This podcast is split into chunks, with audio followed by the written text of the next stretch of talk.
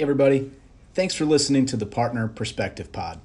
I'm Chris Happ, and today we are really excited to dive in with Justin Zahn, Principal and Senior Investment Advisor at Commercial Investment Advisors.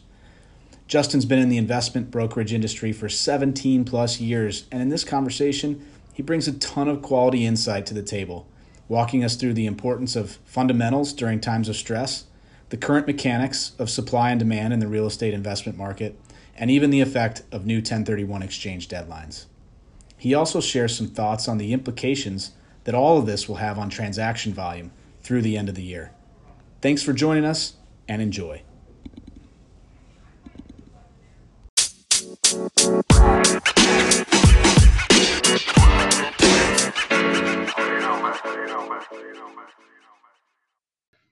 Everybody, we are back with another episode of Partner Perspective. I'm super excited this uh, this episode to uh, to introduce our guest. Uh, when we run down the list of superstar Plaza Street partners, um, this gentleman's always right in the mix and always right at the top. Um, we're really excited to be joined by Justin Zahn. He is principal and senior investment advisor at Commercial Investment Advisors. Justin, thanks uh, thanks for taking the time to join us. How are you doing? I'm doing well. Thanks for having me. Hope everyone is uh, doing okay over there we're hanging in there, right? This is uh, as we've run through a couple of these interviews and podcasts. You know, the the the theme is this is the new mode of communication, right? Yeah. So yeah, exactly. It's been uh, it's been a little bit of a learning curve for everyone. It seems like still effective though. I think you know we found yeah. super effective uh, communication in this, and I think um, you know you adapt, right? You, the kind of the, the lesson here is you adapt and you make make make do. Absolutely. So um, why don't, real quick, why don't we start with this? Why don't you give us a little background on your firm, and uh, if you can add in there some of the experience personally that you have in the investment brokerage space, and, and particularly through commercial investment advisors. Sure, sure. So I'm uh, I'm originally from Omaha, Nebraska. Came down here to Phoenix about 18 years ago. Started working in uh, single tenant net lease investment brokerage at a large brokerage house uh, here in town. Uh, we left there um, uh, after being there for about a year or so, uh, and then spun off with a few other brokers uh, and created commercial investment advisors, uh, kind of focusing nationally on investment, net lease, real uh, real estate, as well as multi-tenant retail. Um, from there, you know, kind of the rest is history. being from the Midwest, our book of business kind of grew out of the Midwest organically. Uh, and then now we're kind of doing everything nationally, following around, following around tenants, representing um, them on their sale leaseback financing, developers on their asset rollouts after they're done building them, and then obviously private individual high net worth clients that are either buying or selling or needed uh, advisory services on something that they already own. Uh, so uh, I've done over a billion dollars in, in, in deals. Most of those are small bite size, kind of grind through it, bread and butter deals. Obviously, sometimes you also have the larger assets as well.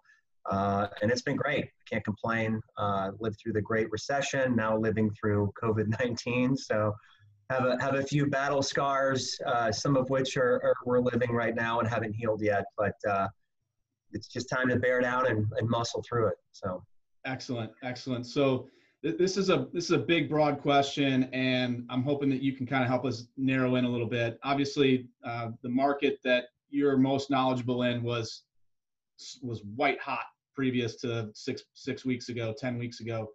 What what's this sort of um, what's this pandemic what's covid teaching us about um, net lease about triple net investments Sure. So it's it's cycles like this that remind investors why we call this real estate investing and not rent collecting.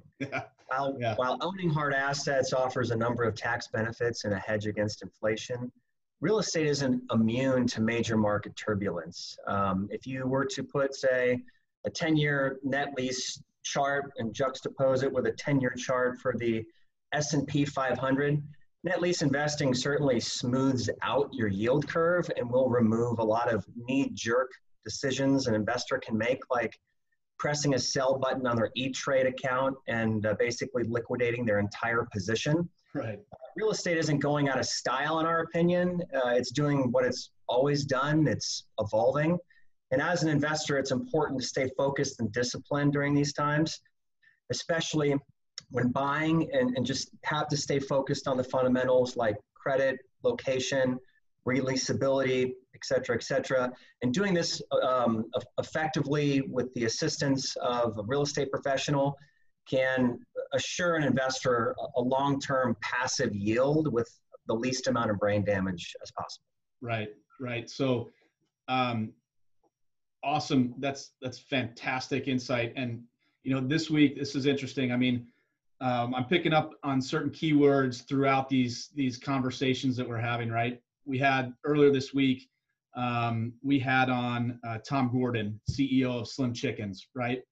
Mm-hmm. He uh, was a, there's several great takeaways from that conversation, but one of the key words, and you just mentioned it, was the word fundamentals, right? That seems to be a word that we are um, we're talking about every day. Um, I like it. I love the word. I love, especially when times are tough, to lean on that that concept, right? What um, sure. what what fundamentals are holding true right now uh, in net lease investments? What what what fundamentals do you think are most important, and what's what, what where where should the focus be right now? In, in, today's environment, I would say the most significant fundamentals um, are credit worthiness of the tenant and location quality. Um, right now, most retailers are asking for rent relief, and this spans anywhere from mom and pop kettle operator to Starbucks, which carries an investment grade credit rating by S&P. Uh, fortunately, for investors who are credit focused, uh, and acquired as such, they can push back on these forbearance requests by some of the nationals, knowing that Starbucks, for instance, is a $100 billion plus or minus company and can still serve the vast majority of their customer base through their drive through. On the other hand, if you're a, a, a, small local operator and that's who you have as your tenant, your financial risk moving forward is going to be far greater, and the likelihood of needing to offer concessions will be much higher. Yeah. Uh, much like having a strong location with high barriers to entry, um, this will give you more confidence in, in negotiating with the tenant and and, and, and, and a tenant staying uh, if they don't report sales, and this will help alleviate some of the downside risk associated with retenanting or repositioning uh, in the future. Gotcha, gotcha. Um, I'm sure you're obviously it's a huge part of what you do. You're you're up to date on these revised 1031 exchange um, guidelines and rules. Um, where are we with supply and demand right now, um, in your opinion? And um, kind of maybe frame that in the context of the revised rules, and, and maybe go go current and go maybe two months out. What are we what are we seeing there? What are you seeing there? Sure. So the IRS extended the 1031 exchange deadlines due to COVID 19. And in a nutshell, if you sold a property on or after February 16th, uh, your ID period now ends July 15th. So, uh, currently, in our opinion, there's an inflated amount of trade buyers in the market and a lack of supply for COVID 19 resistant retail. We're anticipating a sizable decline in trade buyer activity post July 15th. So we're using this as an opportunity to advise our sellers to, to bring assets to the market now in order to maximize value.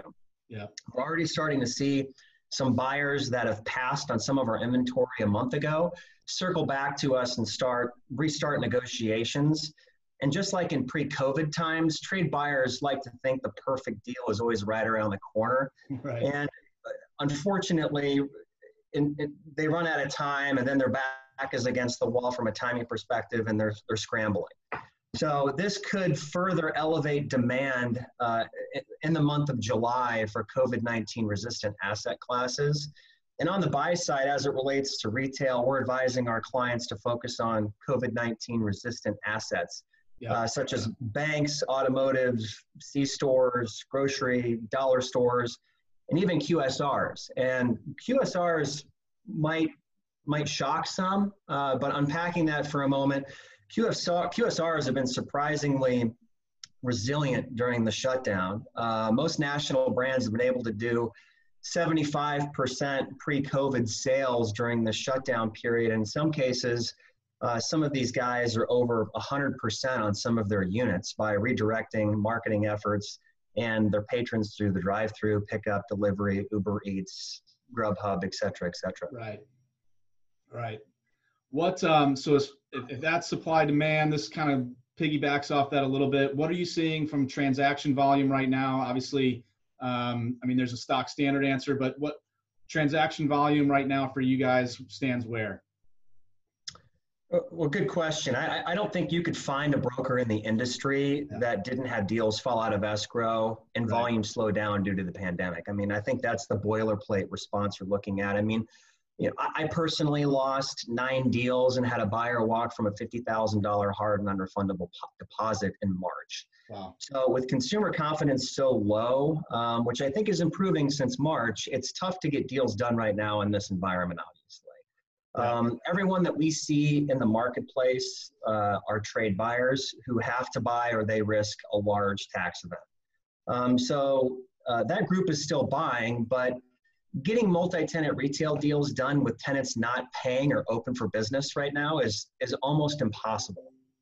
Uh, this also applies to restaurants, movie theaters, gyms, and a number of other non-essential retail that's out there. Um, even if you have a buyer that's comfortable with these types of deals, getting their lender on board is nearly impossible without some sort of uh, rent escrow or mortgage escrow. So, right.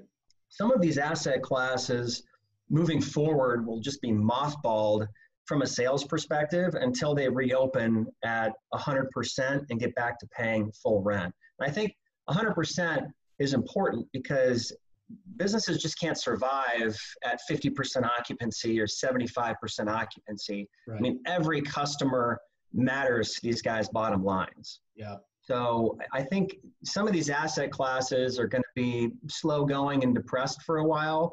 And other asset classes, like some of the ones I already mentioned, dollar stores, grocery stores, automotive, banks, a lot of those have actually seen cap rate compression and that could actually get even slightly more aggressive as we approach the July 15th deadline.